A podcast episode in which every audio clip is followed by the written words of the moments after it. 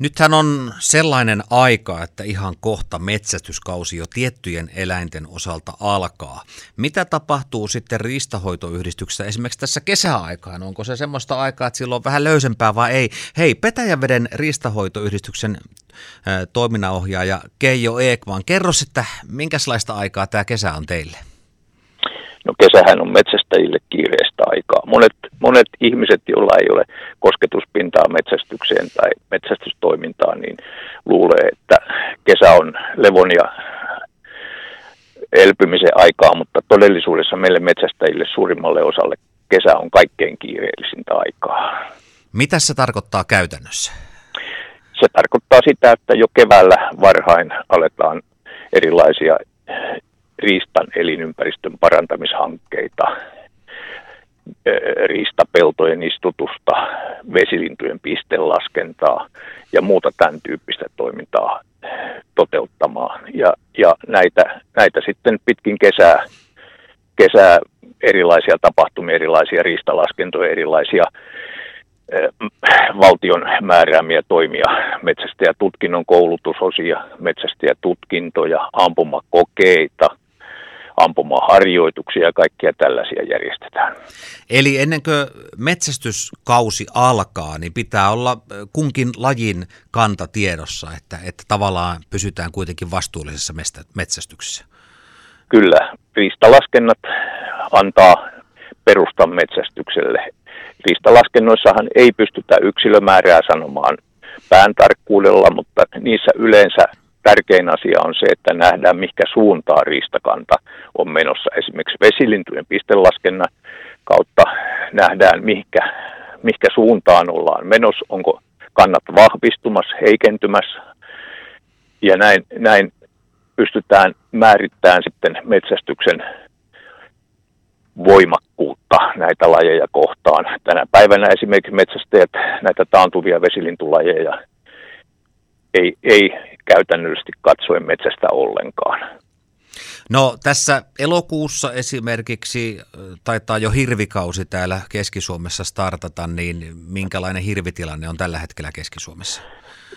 Hirvitilannehan on meillä semmoinen, että sitä on nyt jo muutama vuosi niin kuin ammuttu kantaa alaspäin näiden metsä- ja liikennevahinkojen nousun takia mutta niin, niin, kyllä meillä vankka hirvikanta on ja pieniä hirvieläimiä meillä on hyvinkin ja pienten hirvieläinten kannat on koko aika nousussa, mikä näkyy myös kolaritilastoissa ja sen takia metsästäjät on painopistettä su, niin kuin suunnanneet näiden pienten hirvieläinten metsästykseen ja ohjaavat nuolukivillä ja talvisin tämmöisillä ruokinnoilla niiden niitä niin kuin kauemmas valtateistä ja liikenneruhkista, että näitä tämmöisiä ikäviä onnettomuuksia sattuisi vähemmän. Eli se on, se on semmoista työtä, mikä tavallaan, mikä teille on arkea, mutta mikä ei ihan tavalliselle vaikka autokuljettajalle niin kuin näy sillä tavalla käytännössä. Kyllä, kyllä. Ja sittenhän me metsästäjät kannetaan vastuu siitä, että kun näitä kolareita sattuu, niin me SRVA-toimintana käydään jäljittämässä ja lopettamassa näitä loukkaantuneita eläimiä.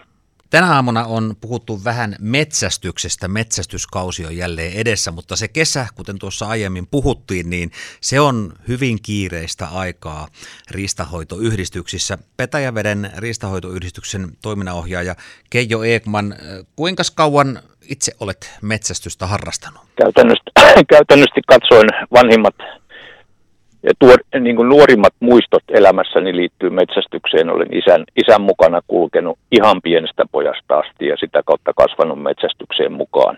Ja 15-vuotiaana sitten suoritin itse metsästäjätutkinnon ja siitä lähtien olen metsästänyt, metsästänyt itse tähän päivään asti ja niitä on tässä, tässä tätä aikaa jo on monia kymmeniä vuosia kulunut. No mikä siinä viehättää? Kyllä se luonto ja minun kohdalla erityisesti metsästyskoirat on se, mikä, mikä sinne vetää. Nähdä kuinka nuori koira kehittyy ja, ja, ja sen kehityksen myötä nauttia niistä, niistä hienoista hetkistä. Tuossa aiemmin puhuit ampumakokeista ja metsästäjäkursseista ynnä muista. Jos metsästämään haluaa, niin mitä pitää suorittaa? Tämmöinen metsästäjätutkinto, jossa saadaan tämmöinen metsästyskortti, eli ja se täytyy jokaisen metsästyksen lähtevän suorittaa ja, ja tänä päivänä järjestetään semmoisia valmistavia koulutusosia, neli-iltainen, kaksi tuntia ilta kestävä koulutusosa, joka helpottaa tätä metsästystutkinnon suoritusta.